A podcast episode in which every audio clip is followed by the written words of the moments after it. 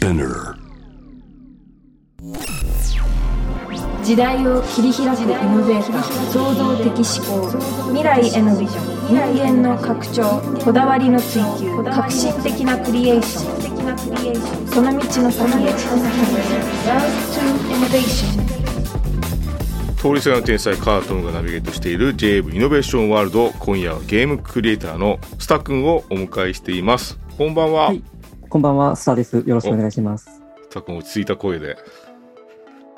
そうですね。まあ、あのーうん声はよく喋ると低いって言われるんですよね。うん落ち着いてますよねでも、川田さんの方が、なんかダンディーな声色で。声を褒め合うっていうねフェーズで いやでも本当落ち着いてるよねスタ君はねそうですか。は昔お会いした時落ち着いてませんでしたか？いやなんか僕ちょっと僕からね先にススタ君っていうかまあ別の名前でしたけど当時お会いした時はね、あのえ名前って出してないよね特に今。どういうことですか？名前は？あの名字とかって出してないよあ、ねはいはいはいはい。うん。あの、まあ、ネット上の活動ではこういう、うん。スターという名前でやらせてもらってるという。だからそのスタ君って名乗る前でしたけどでもなんか学生だった当時。な何でだったんいですか？やいやいや、あの、うんもう当時、僕は、学生、まあ、高校出てまして、うんまあ、ゲームを作り始めの頃でしたね、その時は確か。えっとね僕がカレンダー遡ったらね2000年2010年はいはい。とかだと思うんですよだから12年前そうですね。なんか、当時、川田さんにもうん何を言われたかっていうのはよく覚えてなくて、そうだよねただ一つだけ覚えてるのが、今、AR3 兄弟がもう完全にブレイク仕掛けてます。いやいやいやいやいやものすごいいい感じにアピールをされたのをいやいやいやいや覚えてます。だあ、ブレイク仕掛けてるんだ、しかも完全に。あ あそうですね。いやブレイク仕掛けたままブレイクしてないっていう状態がついついてるんですけど。完全に、そえーだってもそういう。うスタ君はさあれじゃん、えもうゲームも120万ダウンロードトーンスピアが。う、そうですね。まあ、長い時間をかけてという感じですけど。すごいじゃんね。そして AI ノベリストが日経の星新一賞に初めて AI を使って執筆された小説が入選そいうねですね。あの、AI ノベリストの方もおかげさまで、うん。あの、当初から話題にしていただいて、皆さん使っていただいている感じで、いやびっくりしてますね。ね。しかもそれが別に最終目標じゃなく開発してるっていうのがねすごいですけどねまあそうですね。あのこれは、まあ、後々話題になってくると思うんですが、もともとやはりクリエイターとしてうん。長年、そのトンスを作る中でも活動してきたので、まあ、クリエイターにとっていい AI というのができないかなというのをずっと考えていまして、まあ、その中でできたものをちょっとお出しさせていただいたという感じです。いやなんかねその後々本当に触れるけど新しいクリエイターの形だなっていうかあそこはなんだろう任せていいんだっていうかねあのうん。自分の好きなことに集中できるっていうのはとてもしかもそれは自分が作ったものだからなんか自分が作った音楽をさなんかそんなに上手じゃなくても倍音というかドラムとかさ自分であえて叩いてみたりリズム作ってみたりするとなんか増幅するとこあるじゃないですか。はいはい、はい。それに近しいものもあるかもしれないですね。うん、反数してくれる何かというか、そうだよね。はい今あれですか？反響はいかがですか？AI ノベリスト文学賞。文学賞の方は、うん。あの、実は私自身からは完全にもう切り離してですね、あそうか。であるとか、まあ、あの、レギュレーション策定であるとかは、その、キスカワさんデジタルメディア研究所の方にお願いをさせていただいていまして、まあ、その具体的にえなんどういう作品が来てますよということまでは知らないんですけども、あのまあ、先日も小学館さんの方で、えーと、ニュースポストセブンという媒体でうん。インタビューを掲載していただきまして、うんなるべくこう幅広い、下はもうあの小学生から上はおじいちゃん世代まで応募が来るといいなというふうには思ってますがそうですよね。ちょっとその AI ノベリストの仕組みにも触れながらスタ君は一体どんな人なんですかっていうのもちょっとね改めてリスナーの方にご紹介したいと思うんで、えーあとはあれか人工知能を使ってどういうね未来のクリエーションというかひいては教育はどんなのかっていう話までできたらいいなと思ってますお願いしますよろしくお願いいたします。はい。通りすがりの天才カートムがナビゲートしている J-WAVE イノベーションワールド。ここからはロードトゥイノベーションのコーナー。今夜はゲームクリエイターのスタッ君をお迎えしてですね、えーまあ、今の活動にね、つながる起点の話からまずは伺っていきたいと思いますけれども、えーまあ、スタッ君とは、その、高円寺の高架下で最初出会ったんですけど、その、高架下で出会うにあたって、吉川幸雄というね、人物がいらっしゃいまして、吉川さんって何？スタ君からしたらどういう印象の方ですか？あの、その、初めて出入りし始めた9歳うん。だと思うんですけども、9歳、8歳かな、ちょっとうん。明確な記録がないので、多分ブレてあると思うんですが、うん。で、当時ですね、おしゃべり放送局というラジオの DJ をやらせていただいてまして、うんまあ、その時のこともちょっとぐらいは覚えてるんですけども、うん。まあ、不登校なんていうのはもうん。うその20年以上前の当時はうん限りなく珍しいことだったわけですよね。。うん。まあ、だからもう今はまだ、なんていうんですか、不登校児ってそんな珍しくない、言い方は悪いですけ。どジャンルがあるもんね。だから、ジャンルになってしまって、うん対処法みたいなものもみんな分かってるんだけども、当時はもうなんか危ないはみ出し物みたいな感じで、まあ大人はみんなもう身構えちゃうか、まあなんとかこう、レールの上に戻そうとしてしまうみたいな感じで。うん。で、ただ、キスカさん自身もやはり少し、ね、出版業界とはいえ、はみ出した大人だったので、うん。まあ、そこでまあ、いいんじゃん？という感じでですね、いい意味で面白がっていただいたんじゃないかなというふうに覚えてますね。そう。えーその、今もね、ちらっとお話しされましたけど、小学生からも不登校になりまして、これ本当でもね、偉人みたいな、その、なんだろう、エピソードだけど、9歳からゲームを作って、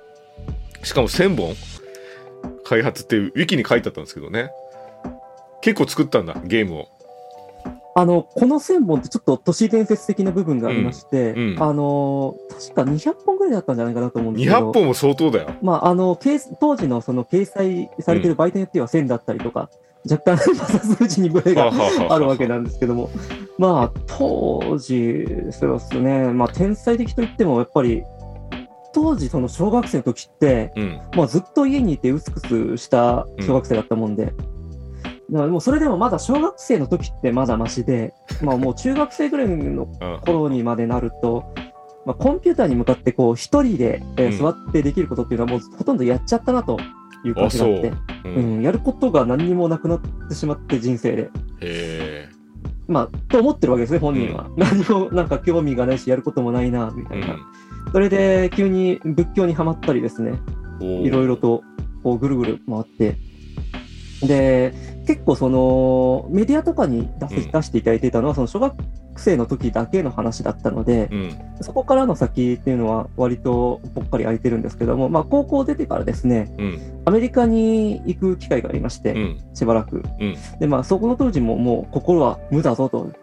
いう本人なりにそういうつもりだったんですけど、うん。まあちょっとした違いがあって、うん。現地でね、キリスト教の洗礼を受けそうになったりとか、ほうほうほう。うん、かと思えばですね、あの、なんか、砂漠の中の一軒家なんですけど、仏教徒だと言って、うん。白人の方が、うん。で家にある巨大な仏像を見せられて、いや、俺は前世から仏教徒なんだよ。お言われたりとかですね、いろいろ、なんか、大変なお世話になったんですけども、うん。まあ、世の中にはなんか自分なんかが思ってよりもずっといろいろなことがあるんだなと。心を改めて思い直して、まあ、それからはあまり薄くすることはなくなって今に至るという感じですかね。だってね、プログラムも入り口としての最初に触ったものは結構幅が狭かったかもしれないけど、ね、プログラミングもいろいろあるから、あの、クライアントサイド、サーバーサイドね、うん、そういですね。じれるものが結構増えてくるとね、結構楽しいんでしょうね。特に今はそうですよ。あのー昔はもうちょっとプログラミングって幅が狭いというか、うんまあ、うんなんていうか、あできることが少なかったんですけど、今はもっと細分化されて、ね、今おっしゃったようなサーバーだとかクライアントだとかいうのも概念も出てきて、うんうんまあ、それこそね、何も、うん、興味がなくなったら、それは大変なことですよ。それはもう偉人です。そうだね。えーでも、えっ、と、スタ君が、えっ、と、2012年に、まあ、トーンスピアをね、リリースしまして、その時はもう、内的にはもう何？もうちょっと達観したととこから、もう表現にシフトをチェンジしてたんだ。まあそうですね、うんとりあえず自分で何かを発表しようということは考えておいて、うん。まああの当時も音楽とかはちょいちょいやってたんですけども、まとまったものが作りたいなというふううんにやはり思ってですね、うんまあその中で自分はプログラムとかもできるし、うん。まあちょっと絵も描けるし、ゲームを作ろうと思いまして、うん。うんそういう感じで、まあ流れるように作ったという感じですね。うん。で、トーンスフィアではそういうね、えープログラムとグラフィックと音楽というのを融合させました。そして、新たなゲームを作ってるんですよね、今ね。はいはい。作ってる中で、その AI ノベリストっていうものとか、鳥居様 AI っていうのができたと。副産物的に。はいはい。それはでもあくまで、えー、なんでしょう、ゲームを開発するために作ったんですよねう。ん。そうですね。うんあの、まあ、今、続編に相当する、えうんー、トラスケの続編に相当するスターバースというゲームを作っているんですけども、うんゲームっていうのは、その、全体的なゲームデザインを考えるっていうのは当たり前のラインで、うん。まあ、そこからプログラムを書かなきゃいけないし、うん。まあ、グラフィックやアニメーション、グラフィックとアニメーションって実は厳密には違う分野で、でも両方必要だし、そうですね。まあ、音楽や効果音のサウンドデザインも当然必要であると。うんまあ、とにかく労力がかかって大変だったんですね。うんまあ、ただその分、もちろんそのゲーム性であったり、キャラクター性と絡めて、ただ単に音楽を作ってるだけではできない、まあ、総合的な奥行きのある音楽とかうん映像とか、まあ、そういうことができるようになって、自分自身もすごくまあいい刺激ではあるんですけど、うん普通な時間がとにかく長いと、うん。もうやってて、これやりたくないなっていう時間がとにかく長くて、うん。まあ、それはなぜかというと、要は、クリエイターのはずがクリエイティブでない作業流れ作業に割くエネルギーがすごく多いんですよう。ん。で例えば、その喫茶店のシーンを作りたいと。うん。でテーブルとソファーがあって、後ろには本棚があって、うんで2人のキャラクターがこうやって向かい合って喋ってるシーンがあるわけですよね。でもそれを作るのに、ゲームだから映像も必要なんだけど、本当に、じゃあこのシーンでみんなが興味が作り、作り込むべきところっていうのは、このキャラクターの喋りの部分なわけですよね。うんうんだけど、実際に作ってると、あれ？本棚を作り込む時間とか、本棚に入ってる本をさ考えなきゃいけない時間とか、なんか余計なことをやってる時間の方がずっと長かったりするわけですよね。うん。もちろんその本棚に入ってるものに日本人って結構シンボリックな意味を持たせたりとか、うんうんそういう作り込みをする人も多いんだけども、うんただ、やっぱりそこが本来いらないこともうん。多いと。そうですよね。だからこのソファーとかテーブルとか本棚とかの部分を保管したり、まあ、書いてくれる、埋めてくれる AI があればいいなっていう話はずっとしてたんですよね。うんうんうんうんうんなるほどね。でね、僕、普通に知らなかったんですよ。僕、スター君が作ったって知らなくて、AI ノベリストとトリン様 AI を普通に試してたの。はい、はい。普通に試してたら、その精度に驚いたし、あ、トリン様 AI は面白いね、単純に。あの、リプライ飛ばせば書いてくれるっていうね、ことに今なってますけど。そうですね。なんか、僕はね、あの、まあ昭和の人間なんで、部屋とワイシャツと私とかね、うん。セックスと嘘とビデオテープとか、そういうのあまああ、主題3つみたいな。そうそうそうそう。あの、まあまあ、まあでもちゃんとそういう絵になるんだよね。面白いですね。うん。あのーその鳥様 AI っていうツイッターのチャットボット的なものがあるんですけども、まあそれだけではなくて、実は与えた絵をその好きなスタイルに変換したりとか、うんうんうんあるいはその線だけ適当な殴り書きを与えたら、うんまとめてくれたりとか、そういったこともできるんですよね。そうですよね。あと、物語の AI についても、細かなね、登場人物細かく絞ったりとか、書き味をね、そのデフォルトのままのものもあれば、いろいろね、パラメータで変えられたりもしますよね。うんうんいや、でもああいうのを見てると本当に、ね、あの、書き出しは結構しんどいから物語って、なんか、なんかスピード感になりますよね。最初の初速が出せるなって印象ですけどね。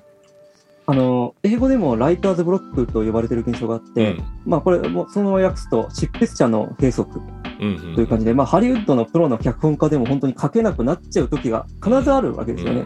でましてや僕なんかはその専業の物書きでもないから、例えばゲームのプロットを立てる時にも、その書いてる時間というよりは、その何にも思い浮かばないとか、あうんのどうしようっていう苦労してる時間がずっと長いわけですよ。で、ずっとそれは苦痛の時間なので、そこに何かせめて、ね、編集者みたいに付き合ってくれる AI がいたらいいなとは思ってたんですよね。本当だよね。僕なんか設定フェチみたいなとこがあって、あの、戦隊もののなんか設定だけよく考えてたりするんですよ。でもその戦隊、戦隊もののね、設定だけね、あの、AI ノベリストに渡したら、書いてくれましたね、物語。ああ、そうですか。うん、面白かったですね。ちょっとそれはね、ねどんな文章になったかっていうのは後々ちょっと、あの、僕のコーナーでちょっと話すんで、ちょっと聞いといて。ぜひぜひ、はい聞きたいですね。はい。じゃあね、ちょっとその AI を踏まえて開発するものと、そして教育についてちょっと掘り下げたいんで、一旦この曲をかけます。ヒントでおまけに Android。お届けしているのはヒントというバンドのおまけにアンドロイドという曲でございます。今夜はゲームクリエイターのスタ君をお迎えしてますけど、ぜひですね、今日お話したかったのは、僕は勝手にスタ君にシンパシーを感じているのは、学校教育にはまんなかった者同士というか、あの学校でさ、なんかこういうプログラミングとか、プログラミングに相当する、まあ、ゲーム例えばね、作っても、点数くれないじゃないですか、先生は。あと、学校に行ってゲームを作る必然っていうか、ここっちの方向のクリエイティブって、多分未だに評価されないんですよね、学校っていう組織の中では。うん。スタ君はどうやって、その自分の、まあ、気持ちというかモチベーションもあるし、どうやって続けてきました？この今の。そうですね。まあ、うんあのー結局、自分は一回その何もすることがないなって思った時期がやっぱりあって、うんそれに対して、まあ、あの何かやれることがあるってことは、まあいいことだなっていうふうに思ってましたね。自分で、まあ、あのーなるべく暇にしないというか、うん。あの、やりたくなくても、とりあえずやってみるみたいな感じでやってたもんですから、そういう意味での、その、なんていうのかな、モチベーション、そうですね、あの、モチベーションが、その、評価されないものだから出てこないってことはなくて、うんもう単純にやっぱりその、なんていうのかな、ある種苦痛でもある作業に立ち向かうだけのモチベーションを日々、普通に仕事をしてる人と同じようにうん。ですね、あの、うんチャージしていったという感じですかね。まあ、うんだから、ある意味ではその、なんていうのかな、普通に、えーうん会社勤めしてる人と同じぐらい、ような感じでしたね。あの、うんちょっと疲れたら散歩に出たりとか、そんな感じで、なんとか持ってきてましたよね。多分ね、あの、なんだろうな。僕、あの、プログラマーでも種類があると思ってて、あの、なんだろうな。覚えた言語を覚えた通りに、あの、作っていくタイプというか、なんか、覚えたことを使って、それ F でのように使って表現に変換する人って、多分ちょっとね、種類が大きく違ってるんですよね。うんうんで、スタ君は多分表現にいいけた人で、僕もプログラムを使って表現をしたいってずっと思ってて、うんうんあの、僕の世代でさえ、あ、僕の世代だからかなんかあんまいなかったんですよ、そういう人が。だスタ君みたいに若い、僕からしたら若いんだけど、ちちゃんとね、表現に主体を置きながら AI も作ってるっていう人がいるのはとても誇らしいですけどね。うんあの日本でよく文系理系っていう使い古された、うんカテゴリー分けがありますけども、うん。最近、今年の1月ぐらいになって、英語圏でも似たような論争がありまして、うんしかも新しいものとしてうんうん。ありまして、まあ、要はその、うん文系の人たちっていうの方が、あの、なぜ、あの、理その基礎研究やってる理系よりもお金が儲けられるんだみたいな。論争があったんですね。でも、僕が思うのは、ゲームの世界だと、その文系理系の、うん、差別というか、あの、区別っていうのはもうずっと前になくなっていて、それはなぜかというと、例えば、グラフィック一つやるにしても、うんあの、3DC やったらシェーダーのコードが書けなきゃいけない。うん。でも、シェーダーのコードで綺麗なものを作るアーティストのセンスっていうのは、やっぱりその、うん。この人の感性である。うん。だから、あのーなんていうのかな、ロジックができる、うん文系的な思考のできる人っていうのが求められる業界だったんですね、ずっと、うん。ゲームっていうのは。うん。で、あの、やっぱり思うのは、ロジックっていうのは、あくまでも道具であって目的ではないし、うんもちろんそのロジックが使えないと、そのやりたいことがあっても実現できなかったり、まああるいはその思ったのと違うのができちゃったりとかするわけだけども、うん。それは別に区別する必要がないというか、まあ、ただ、本当に専門の分野になると、うある程度やっぱりその特化せざるを得ないというか、うん。勉強であったり、その日日常的にその携わる部分であったり。うん。まあでも、AI っていうのはうん、その人間の足りない部分を補完してくれる存在でもあるし、今後、その基礎的な力を全部つけなくても、苦手なところはちょっとこうやってもらうみたいなことが、うんもしかしたらできるようになるかもしれないですよね。確かにね。なんか、そう、今ってなんか、そう、学校でハマろうとすると、全部まんべんなくできないとハマんないんですよね。うん。僕なんかその AI で、例えば自分で作った AI、例えば数学解けるようなね、うんあ、の、単純計算してくれるものとか、そういったものは自分で開発ししたら、もうその人がやったのと同等に評価してほしいっていう気持ちがありますけどね。うん。そうなったら良くない？そう、まあ、あの、要は実技系の評価が欲しいっていうことだと思うんですけども、AI の世界でも実はこの、どうやって AI の仕事を評価するのか問題っていうのがあって、うんうん今その特に大企業が手掛けてる超高性能の AI の世界だと、うん。うんまあ、ベンチマークっていう穴埋め問題みたいなものしか、あの AI の性能を測る指標がなくて、うん。でそうすると最近の AI っていうのはもう元の文章を検索して持ってくるみたいな、うん。まあカンニングペーパー みたいなうん。仕組みの AI が台頭してきちゃってるんですよね。うんうんうん。よくないですね。うん、だけど、クリエイティブな AI っていうのは、それとはちょっと違うところにやっぱりある。うん。で、あの、うんそうですよ。ももっと言うと、うんその、クリエイティブな仕事を評価するのってうん、それぞれの感性なんですよ。うんなかなかその、例えば全人類にとっていい文章ってない。うんあるグループとか、ある、あるいはある個人にとっていい文章っていうのがある。うんだから、AI ノベリストに関しても、ただ単にこれが最高のスペックの AI ですよっていううんお出しをするわけじゃなくて、うんモッドというそのファインチューニングのようなことができるうん仕組みを導入してるんですが、それをもって個人個人でカスタマイズとして使ってもらうようになってるわけです。そうですよね。だから、使い道の余白みたいなことがあるわけですよね、まだね。うん、そうですね。固めの文章をしたければそうすればいいし、ファインチューニングの部分でね、すればいいしってことがね、まだ余白があるから、なんか絵本言葉みたいなこともね、できるだろうし、んんひらがなだけどね、あの、もうできれば、ものすごい昔の文体のようなこともね、できる余地がありますよね。そうですね、実際に、あの樋口一葉の文章を読み込ませたモッドうん。がデフォルトであるんですけども、うんなかなか古風な感じの文章を書いてくれて面白いですね。うん。ありがとうございます。え、新作っていつ出るとか言えるんですか？あ新作はですね、まだちょっと、あの特にこの数ヶ月間、ちょっと AI ノベルスの方が忙しすぎてですね、そうだよね。ちょっと遅れ気味になっちゃってまして、うん。まだこれからという感じですけども。え、AI、もうデータの専門家として引き合い結構あるでしょ？どうしてんの？そういうのは。そうですね。AI 作りませんかっていう。ああ、まあ、あの、僕個人でできることにしても、今この、うん会社の、うん取締役という形でやらせてもらってますけど、我々というくくりでできることにしても、やはり、うん。まあちょっと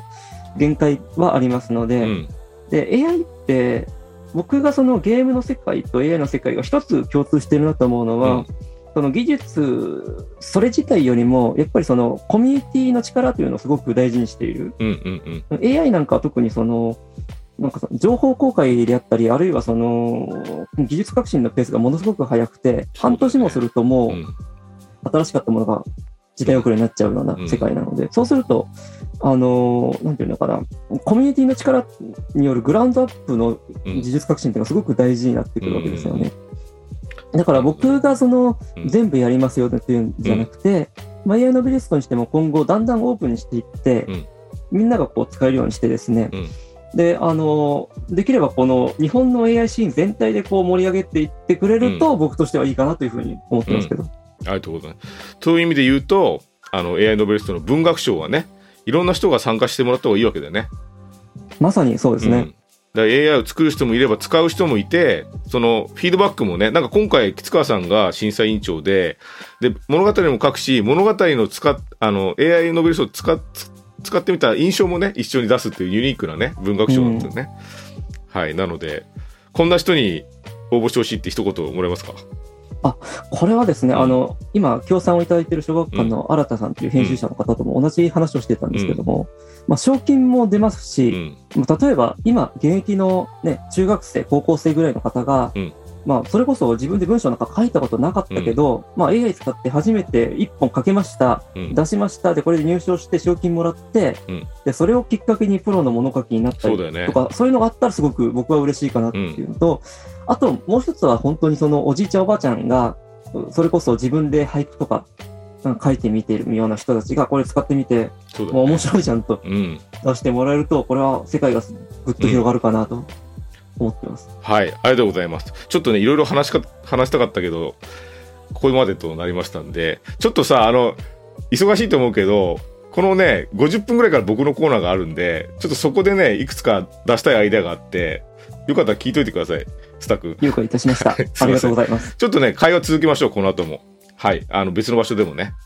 はい。はい。今夜お迎えしたゲストは、ロートイノベーションのコーナー、ゲームクリエイターのスタ君でございました。ありがとうございました。ありがとうございました。J-Wave Innovation World. Innovation World